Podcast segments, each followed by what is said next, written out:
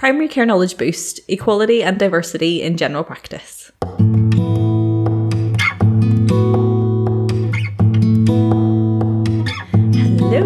Welcome to Primary Care Knowledge Boost. Um, today, um, we have a bit of a different topic for you, um, but a very interesting one. Um, we speak to Dr. Maida Raza, who is a GP um, with a varied side hustle um, in terms of um, equality and diversity, um, compassion, empathy, teaching, communication skills, mentoring. She does all sorts, um, and she's come on to speak to us today. Yeah, it was amazing to speak to her. She's got um, a really lovely take on uh, why it's important, why we should all care about equality and diversity, and kind of the current landscape. So she talks us through some of the terms that are really useful to have, as well as why it's important.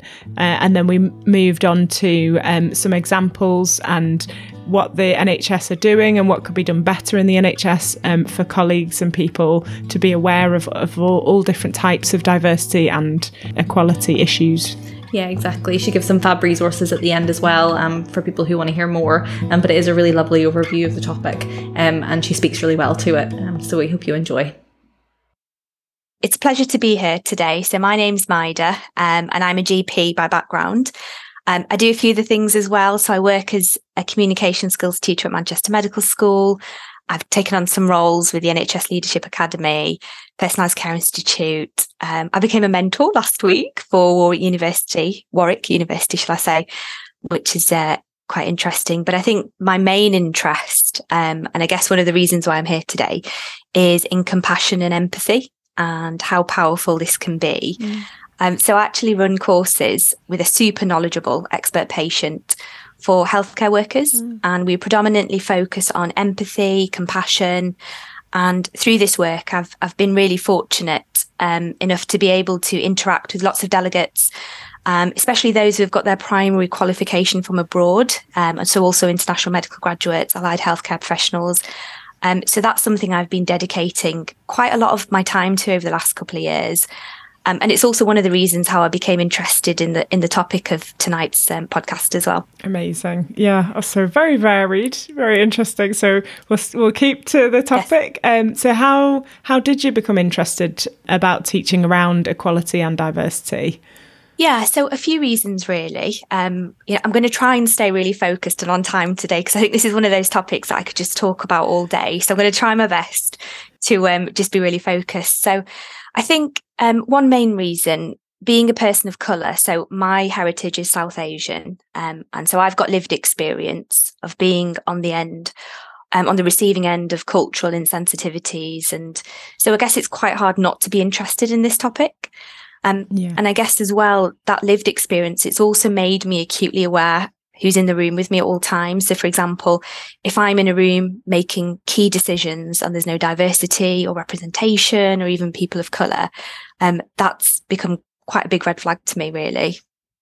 Um, and I guess another big factor as well. So, as I mentioned before, I run training courses in empathy, and I've been fortunate enough to meet some really wonderful um, international medical graduate clinicians, and I've been listening to their stories of racism, injustice, inequality, lack of representation. And it's just, it makes me feel incredibly sad. And, you know, you feel a bit emotive. I, I feel quite emotional now actually talking about it. Um, and I actually remember, you know, there was like a light bulb moment almost. And I remember the moment so clear. I was in the car with my husband and, you know, we were going to get a, um, a coffee to get our caffeine fix. And I remember just being quite frustrated um, slash annoyed slash angry and any of the negative emotion that fits um, because i just did a course and i'd listened to some really awful you know lived experiences that were being shared with me. Um, and i'm quite lucky because my husband's quite a reflective insightful person. And i think after having that really open honest empathic conversation with me it kind of made me realize things need to change a bit. And I guess that led, that motivated me really to use my voice to highlight issues such as those that we've discussed today. So me being me, um, it kind of consumed my life. So I became really passionate about it, you know, lots of late nights reading and researching and listening and reflecting and then battling a bit of imposter syndrome just for good measure. Um, but also sharing thoughts with my colleagues, some of which were helpful, some of which weren't so helpful, but I'll, I'll touch on that. Um, and I guess um, it's kind of snowballed as things often have a habit of doing. And and that's where I've ended up today, really. So that was a really long answer to a very short question. yeah, fabulous, and it's nice to hear the journey and get the full um, rounded picture before we start, for sure. Um, and you kind of have touched on it um, a bit there, um, but why why is it so important that we talk about this? Why is it important to get the message out um, to people in primary care about equality and diversity? Yeah, so I think um, diversity in itself is extremely important in the NHS. And just to clarify, diversity doesn't just include people of different ethnicities, although that's what my lived experience is. You know, it also includes appreciating different genders, abilities, orientations, socioeconomic groups, identities, and so much more. Um, but I really do believe in order to be to be successful in diversity in any company, um, there has to be inclusivity. So without going into a sort of literature deep dive, um, there are so many studies that are referenceable that show that diverse leadership teams in healthcare have significantly lower mortality rates. They've also found that diversity in leadership can lead to improved organizational performance and decision making. And they've found that companies with more diverse boards of directors had significantly better financial performance than those with less diverse boards. And we all know that having diverse representation, especially in leadership positions, can help to create a more inclusive and welcoming environment for our patients and staff from diverse backgrounds. And that's exactly what I found through my conversations that I've been having with the clinicians who attend my courses as well. And just to add to this as well, you might have heard of someone called Nancy Kline. Um, so she is a famous coach um, from America and she pioneered the thinking environment. So the thinking environment is where the finest thinking, innovation generation happens. And we're great at this in primary care because we're always innovating, aren't we? And uh, she mentions 10 ingredients to produce that innovative atmosphere. And as you might expect, equality and diversity are in there as two of the vital ingredients. So it just shows really diversity is needed. It's got multiple benefits. But I think it can only truly work in conjunction with inclusivity. And I think maybe that's where we're falling short a little bit. And I just wanted to touch on inclusivity a little bit, if that's okay. Yeah. Because I, I think it goes sort of quite nicely hand in hand with, with diversity. So for me, inclusivity is where people feel valued and respected as individuals because we're all so different from one another in so many wonderful ways. Um, but you might have seen this sadly recently, a Pulse survey found that one in five young GPs had experienced racism. And I was really shocked at that because that's so high. That's like 20%, isn't it? My maths is terrible, but I'm pretty sure that's 20, 20%. Um, mm. and, and even prior to recording this podcast, um, I posted on LinkedIn because that's my social media of choice now. I've got rid of all the other ones just to see if anyone had had any similar experiences that they wanted to share.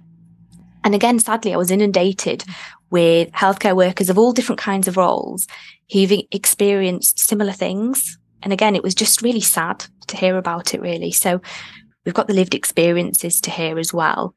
So I think really what remains is maybe just be open and honest and just open up that dialogue a little bit, um, which is great because we get to have conversations like this where we can be so open and honest. And it, it actually reminds me of a time when I tried to have a conversation with somebody who is now an ex-colleague, um, and they, they weren't a person of color. And I brought up the idea of, you know, a session discussing racism, which was quite a brave thing for me to do at the time, I think. And their response was something similar to, well, if you do that, it makes it into a bigger deal and it draws attention to it. And I just remember thinking, wow, okay. Sorry, Matt, I was just going to ask actually just on that topic. See, when you were talking there about um, some of the comments and things that you had from people when you asked, was that um, they'd experienced racism from colleagues as opposed to patients? Oh, yeah, absolutely. So some had experienced it from colleagues, quite a few from senior colleagues, um, and a few from patients as well. So it was kind of a, a, sort of multi-directional approach, which just just made it even more heartbreaking to read, really. Yeah, that's awful. I think just as well, one thing that it might be helpful to note is I think it's probably trying important to try and empathize with the, with those kind of you know lived experiences even if it's an issue that hasn't affected you before just try and trying to use a bit of empathy and compassion, my two favorite words in the English language, of of how it might feel to be on the receiving end of a of a cultural in, insensitive comment. Because I have, and I remember just you know when I'd started a role once upon a time, and so my whole whole life, my name's been a bit of an issue for people to pronounce, which is fine. I'm used to it now. Um, but I quite like and respect the people who ask me, um, you know, how would you like it to be pronounced? Is this okay? Because um, I think it just shows a certain level of respect, really. And I remember I'd started a role and, you know, one of my colleagues was trying to give me a nickname. He said, Oh, your name's too difficult to pronounce. I want to call you this instead. Is that okay? And I, think, I remember thinking, well, mm, that's kind of not my name. Um, and, you know, in the moment, it's quite difficult because, you know, your mm. emotions come out and you freeze. And I call it my chimp brain taking over. So the adrenaline goes and I've got a freeze response. So I can't think of anything clever or articulate to say. And I think I probably just said something like, oh, just call me doctor then. Um, and then I went home and I thought of five brilliant things to say on the drive home that I should have said in the moment, as you often do.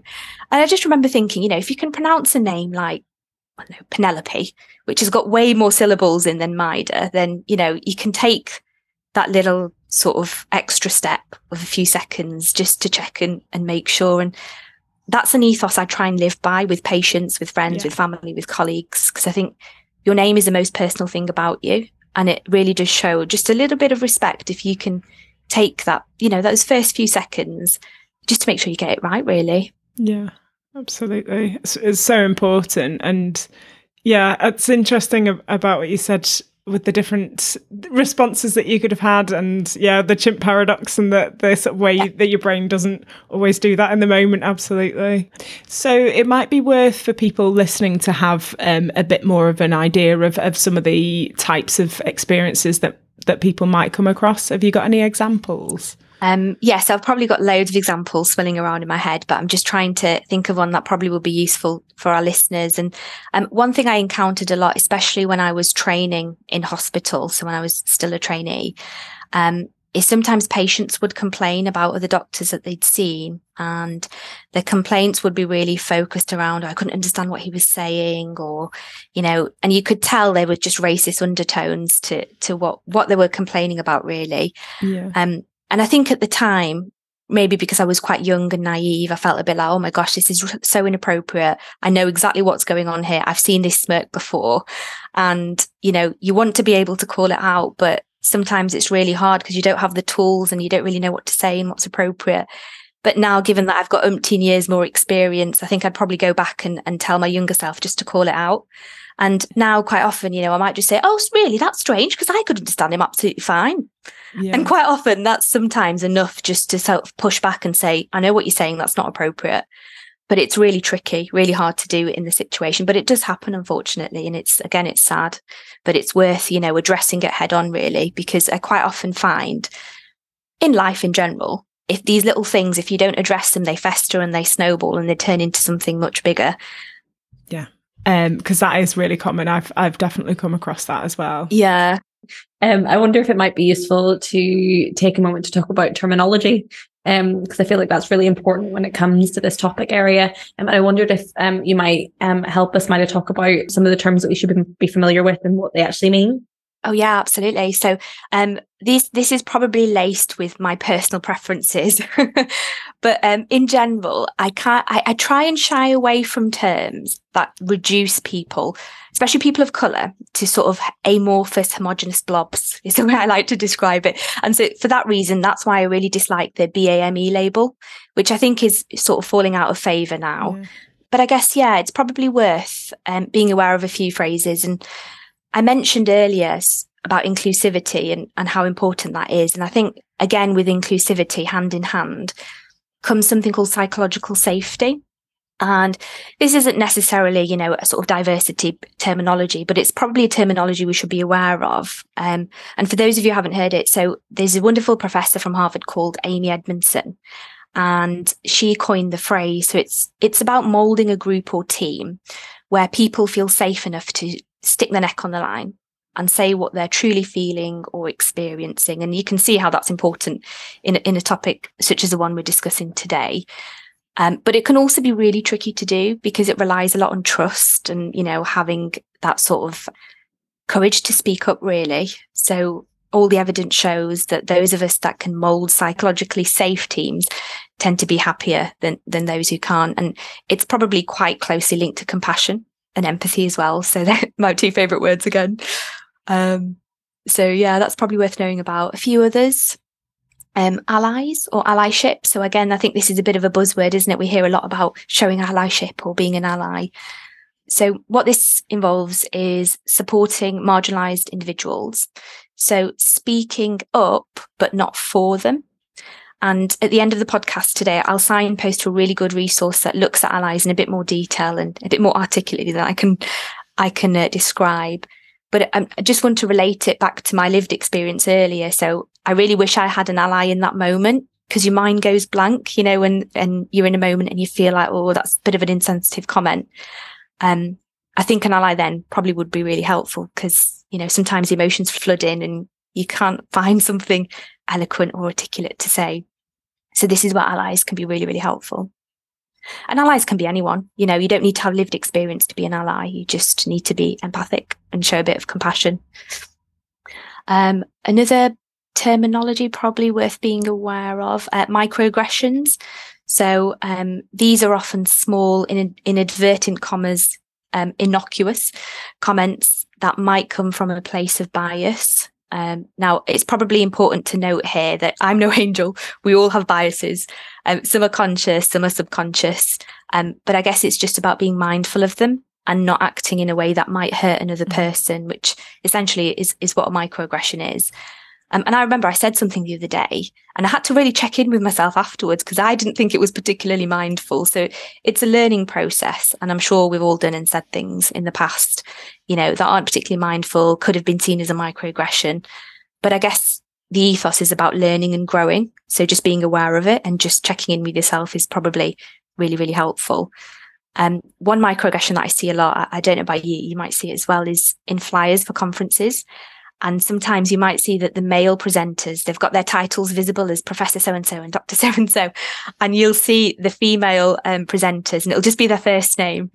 Um, you know, they will have skipped the professor or the doctor, even though they are. And I think that's still, um, that's still a bit annoying to see in 2023. So yeah, that's sometimes one that, that you sometimes come across. And then the last one I'll mention um, and I'm only mentioning it really because Westminster have adopted this in all their new communications. So if the Prime Minister's using it, we probably should be aware.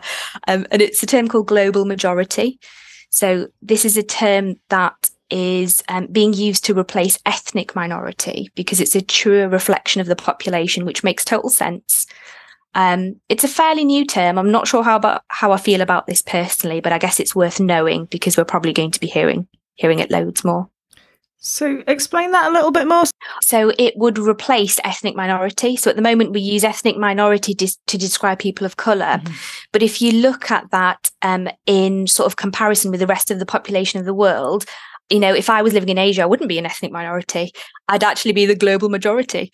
Um, so it's just to make it a bit more reflective of the world's population and not just see the UK as a very solitary little sort of pool, really. Ah, okay. So it's not. It's the. It, so it's replacing the word BAME. Um. Yeah. Well, ethnic minority. I think. Yeah. Okay, and I shouldn't have mentioned BAME. Maybe, yeah. It's confusing though. It is confusing. Yeah, it's just kind of what to use when. Um, cause so when we were recording some of the COVID episodes, and they were bringing out um, some yes. of the evidence was coming out around um, the risk factors towards who was going to get the more severe COVID. And that was the yeah. where I think when I first heard the term BAME. But yeah, I am aware it's been phase phasing it out essentially because it is like yeah. you say it's it's quite amorphous. Um, yeah. What what kind of terms are better? Yeah, so I think people of color is absolutely fine. Um, if you want to start using the yeah. phrase global majority, then we'll probably be going to be hearing more of it. I think personally for me, the problem with BAME is in that one term, you're saying that somebody falls into the same bracket as if they were from Ghana as opposed to Korea. And it's just it's just yeah. so not true. so even though you know we've used it an awful lot in the literature, especially around COVID, as you said, um, and some people are still comfortable with it and they're they're still happy to use it. I think for the landscape of the future, it probably looks like it's probably going to be phased out. Yeah. And um, thanks for talking us through the terms. What are the things that you'd like to us to take away from this talk? So, what do we need to know about this topic? Yeah, great. So, um, I think it's probably worth being mindful of discrimination, whether it's race, age, gender, religion, disability, identity, because it does happen, sadly. Um, and again, it's not for me to dictate this at all. But we probably, I would encourage our listeners, especially those in a leadership position, to have some sort of robust policy on how you would tackle this in your organization. Um, because I think it's also important to note as well, we all have blind spots, and this can inadvertently lead to an ignorant or inappropriate comment. It happens, we're humans, it's life. Um, but if we can turn that into a learning event to stop it happening again or stop it harming someone, then it shows that we're growing and evolving as people. Um, and I think if that doesn't happen, that's when it becomes problematic. So it's probably just being aware that it's a learning process, really. We're all learning, um, but being open, having conversations like this is probably going to be really helpful. Yeah. Um, I was going to ask, Matt, did you have any advice for um, people on the ground who aren't necessarily in leadership positions who've experienced um, some discrimination, um, how they can maybe speak up about that? Because it can be quite a daunting experience for someone within an organization to actually do that. Yeah, absolutely. So I think the first thing to do is to share the experience with someone that you trust. So whether that's a friend, a colleague, a family member, someone who you find trustworthy, because a shared worry is quite often a halved worry. And in that initial moment, there'll be lots of things going through your mind. And, you know, it, it almost feels like an attack on your identity. And that really hurts. And that can be quite hard to navigate. Um, and I think speaking to someone you trust is a really great way of just trying to work your way through that emotion and trying to think about what the next steps are.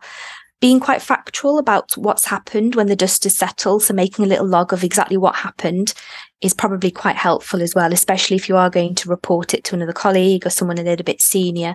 Um, but it's also helpful to have an ally. And like I said, allies can be anywhere. So anyone that you trust that you can share this worry with and can help you through that process. And quite often, if you do go to, you know, a senior member or your line manager or the next person up, um, they should have a policy in place to help you.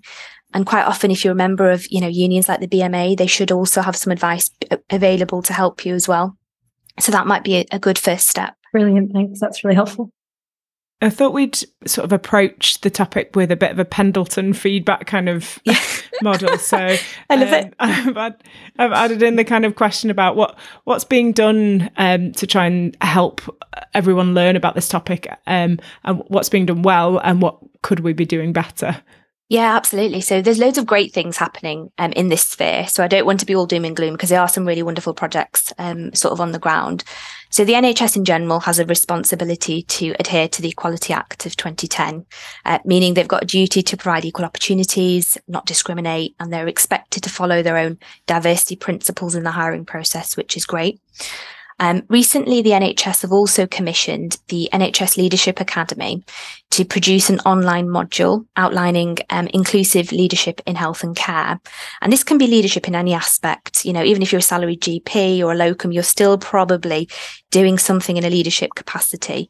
Um, and I'd highly recommend this because this module is really good for opening the dialogue and getting people talking about topics that they might not felt comfortable addressing previously. And it's free for anyone who works in the NHS. So that's a really wonderful thing that's been done. Some trusts have cultural awareness training, um, which is also helpful with respect to tackling health inequalities as well. And I know that was a, a previous topic and it's probably quite delicately intertwined with our, our topic today as well, actually. And then um, so I do a lot of work with our international uh, medical graduates, and um, there are some big moves being made for an, an, induction program for people who are coming to the NHS from abroad. Um, rather than just sort of being thrust onto the ward on call. So um, yeah. that's great. It's really well overdue, um, but it's a wonderful new, very welcome venture. So I think that's also going to be great as well. Um, how we could do better. So really what I want to do is kind of try and approach this practically because I always find, you know, I like quite practical solutions. I think I'm quite practical based. Like I want to know what can I go away and do straight away. And I guess this is where the little things actually become quite big things. So for example, we mentioned about names before, just making sure you're pronouncing someone's name correctly. It might seem like, you know, um, energy wise, a little thing to do, but it has quite big repercussions. Um, trying to think about the teams that you're working in or have they got psychological safety? If not is that something worth working on? Maybe being mindful that you're not speaking for someone. Um, thinking about being an ally if that's something that you're interested in. And um, i'll signpost a resource at the end of today's podcast but allyship is really helpful. And I guess just in general, um, just trying to listen, learn, reflect when experiences of being marginalized are being shared and approaching it with compassion and empathy. Um, which, yeah, can be really, really helpful actually. I think most things in life, if they're approached with enough compassion and empathy, um, can be navigated fairly well. Um, and you you have mentioned some resources that you're going to signpost to throughout. So you want to hit us with them now. What are your best resources? Oh yeah, true. Okay, so I'm a big fan of resources. And um, so these are free because just in case that's a barrier to any listeners, they're all free. I've used all of them and I've found them helpful. So I've tried to whittle it down to a few because I don't want to overwhelm anyone today. Um, so if you've ever been to a talk that I've done before, you'll know that I love a good TED talk. Um, just I think it's a great way to absorb information through osmosis. Um, and I probably spend an unhealthy amount of time listening to them, but there's lots of really useful things out there. So two that I found quite helpful. Um, one was by Professor Amy Edmondson, who I mentioned earlier. Her TED talk is called Building a Psychologically Safe Workplace, which is a really useful but practical talk outlining the principles of psychologically psychological safety in a lot more detail than I've, I've mentioned today. And then the second one is another TED talk by somebody called Tiffany Alvoid, who is a lawyer or an attorney. I think they call them from America. And again, she does a much better example of explaining microaggressions than I've done today. So that's a really useful talk to listen to. Um, a couple of other ones that don't involve the word TED. Professor Camara Jones, she is a GP slash family physician um, she's also a Harvard professor, and she did a talk very recently um, called, eh, well, titled Anti-Racism and Health, which was streamed live by King's College earlier this year. And it's quite insightful. It's in a few parts. It's totally free, available on their website, and it's well worth a watch. And she uses um, research and statistics and some lived experience. So that's that's a really interesting watch, mm. actually. Mm.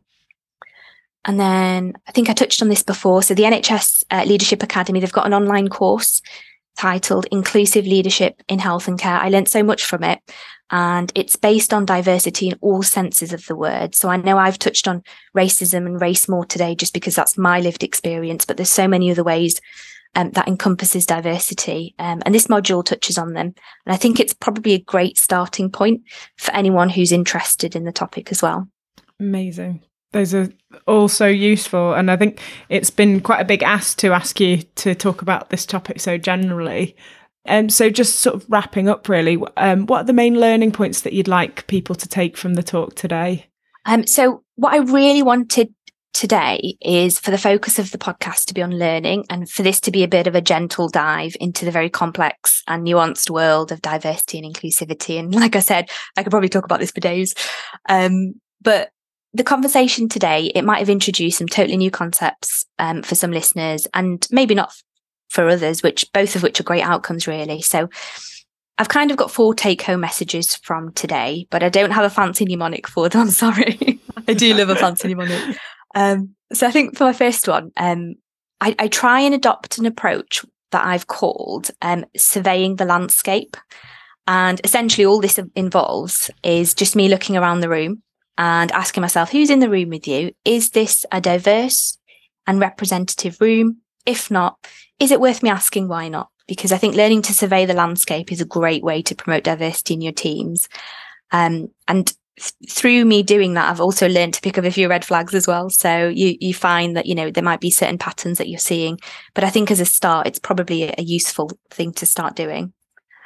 Um, I think the second thing is just to ask yourself, am I representing the cohort I'm working with fairly? So are you speaking on behalf of someone? Um, and I think that's fairly self-explanatory, really.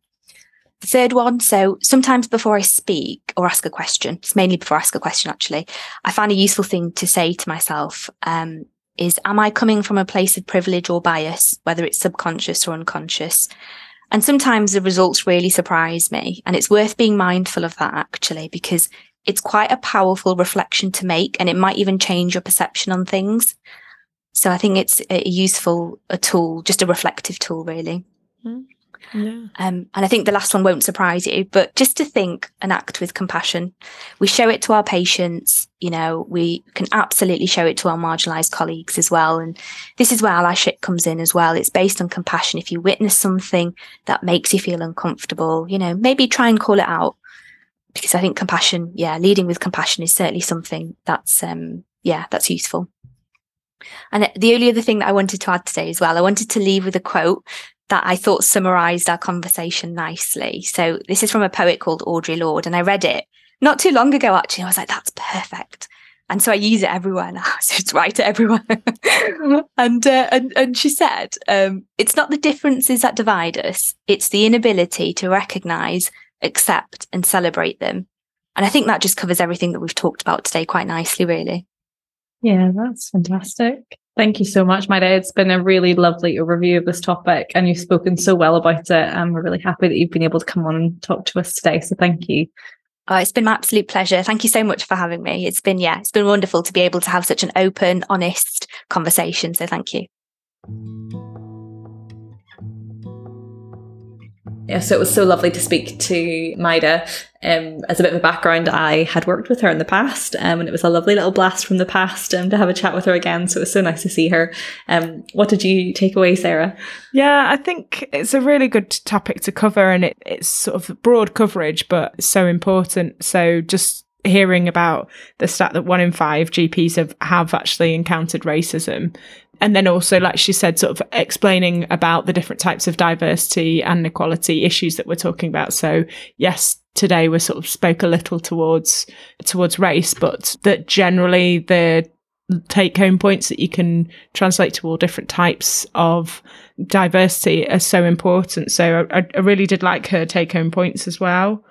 Um, but yeah, I really liked when she talked about psychological safety and not speaking for people and being an ally as well.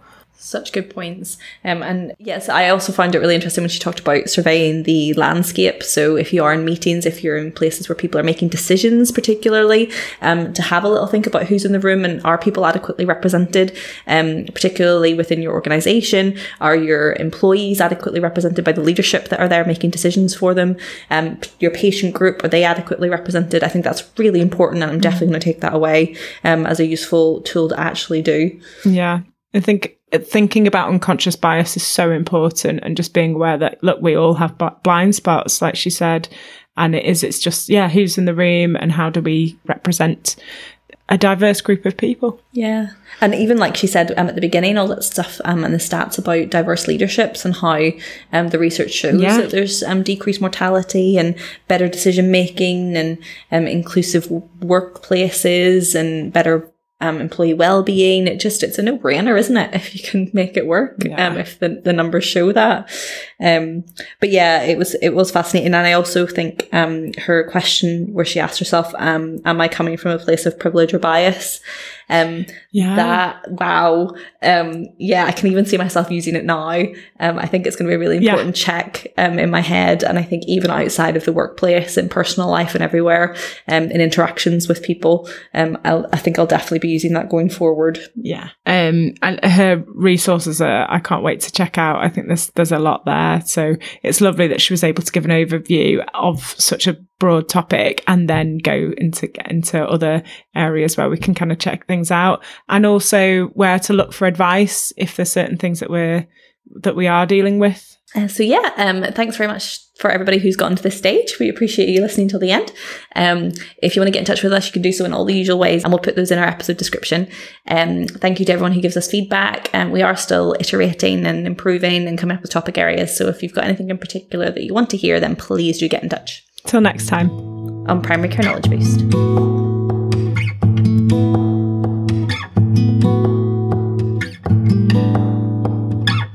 This podcast has been able to continue to date due to the support of GP Excellence, Wigan Borough CCG, Greater Manchester Training Hub, and the GP Fellowship Programme, as well as Greater Manchester Health and Social Care Partnership.